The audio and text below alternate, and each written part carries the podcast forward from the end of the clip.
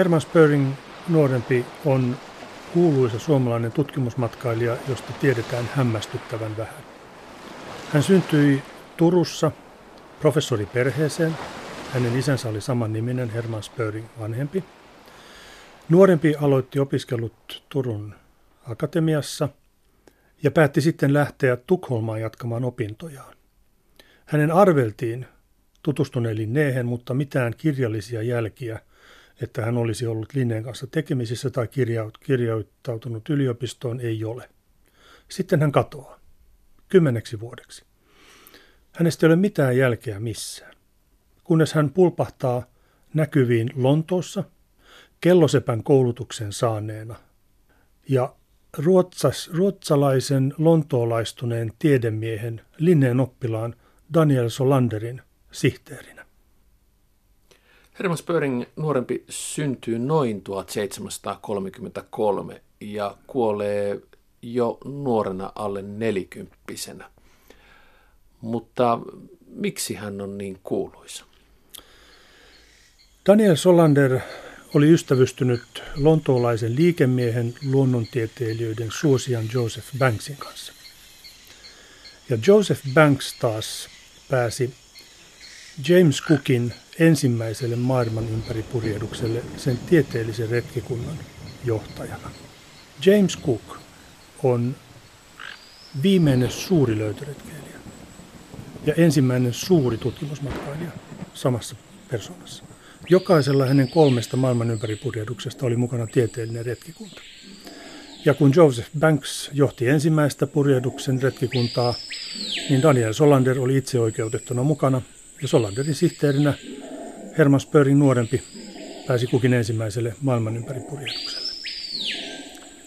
Kulttuurimaantieteen professori Markku Löytänen, millainen tämä matka oli? Matka oli valtava menestys kaikin tavoin. Matkan julkisanottu tehtävä oli mitata Venuksen kulkua taivaalla, jotta voidaan tarkasti laskea kuun etäisyys maahan. Tämä tehtävä onnistui hyvin, varsinkin kun Herman Spöring nuorempi onnistui kokoamaan paikallisten asukkaiden varastaman ja purkaman kvadrantin kellosepän taitojen saavulla. Mittauksen jälkeen James Cookin käsky kuului avata sinetöity salainen käskykirje, jonka amiraliteetti oli antanut hänelle mukaan. Ja sen käskyn mukaan kukin oli lähdettävä kohti etelää ja etsittävä viimeistä tuntematonta mannerta. Sen olemassaolo oli päätelty, mutta mitään todistetta siitä ei ollut löytynyt.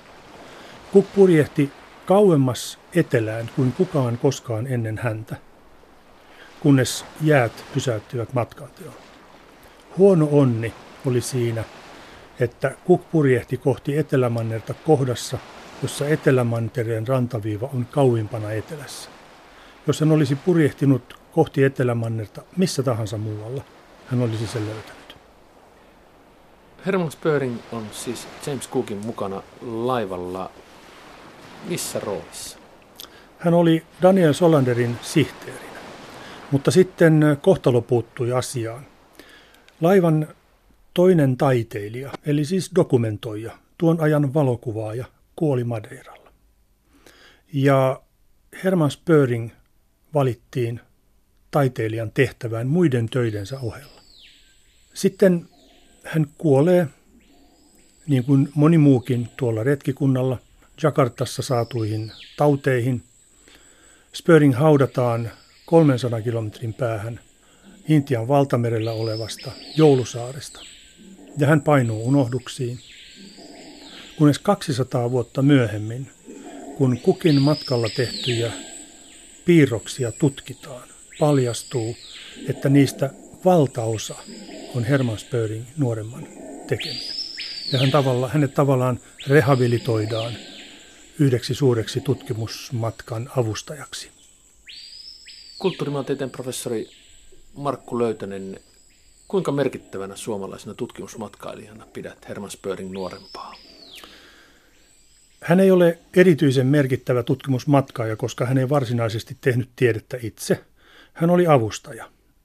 Mutta sattuman kautta, kun hän oli taitava piirtämään yksityiskohtia, ei maisemia, niin hänen avustajan roolinsa on osoittautunut jälkikäteen mittaamattoman arvokkaaksi. Mitä hänestä on jäänyt jäljelle muutakin kuin tällainen hieno tarina? Eipä oikeastaan mitään. Me emme tiedä, miltä hän näytti. Me emme tiedä tarkkaa syntymäaikaa. Me emme tiedä, mitä hän teki sen kymmenen vuotta, kun hän oli kadoksissa. Todennäköisesti hän purjehti hollantilaisilla kauppalaivoilla, koska hän osasi monta kieltä.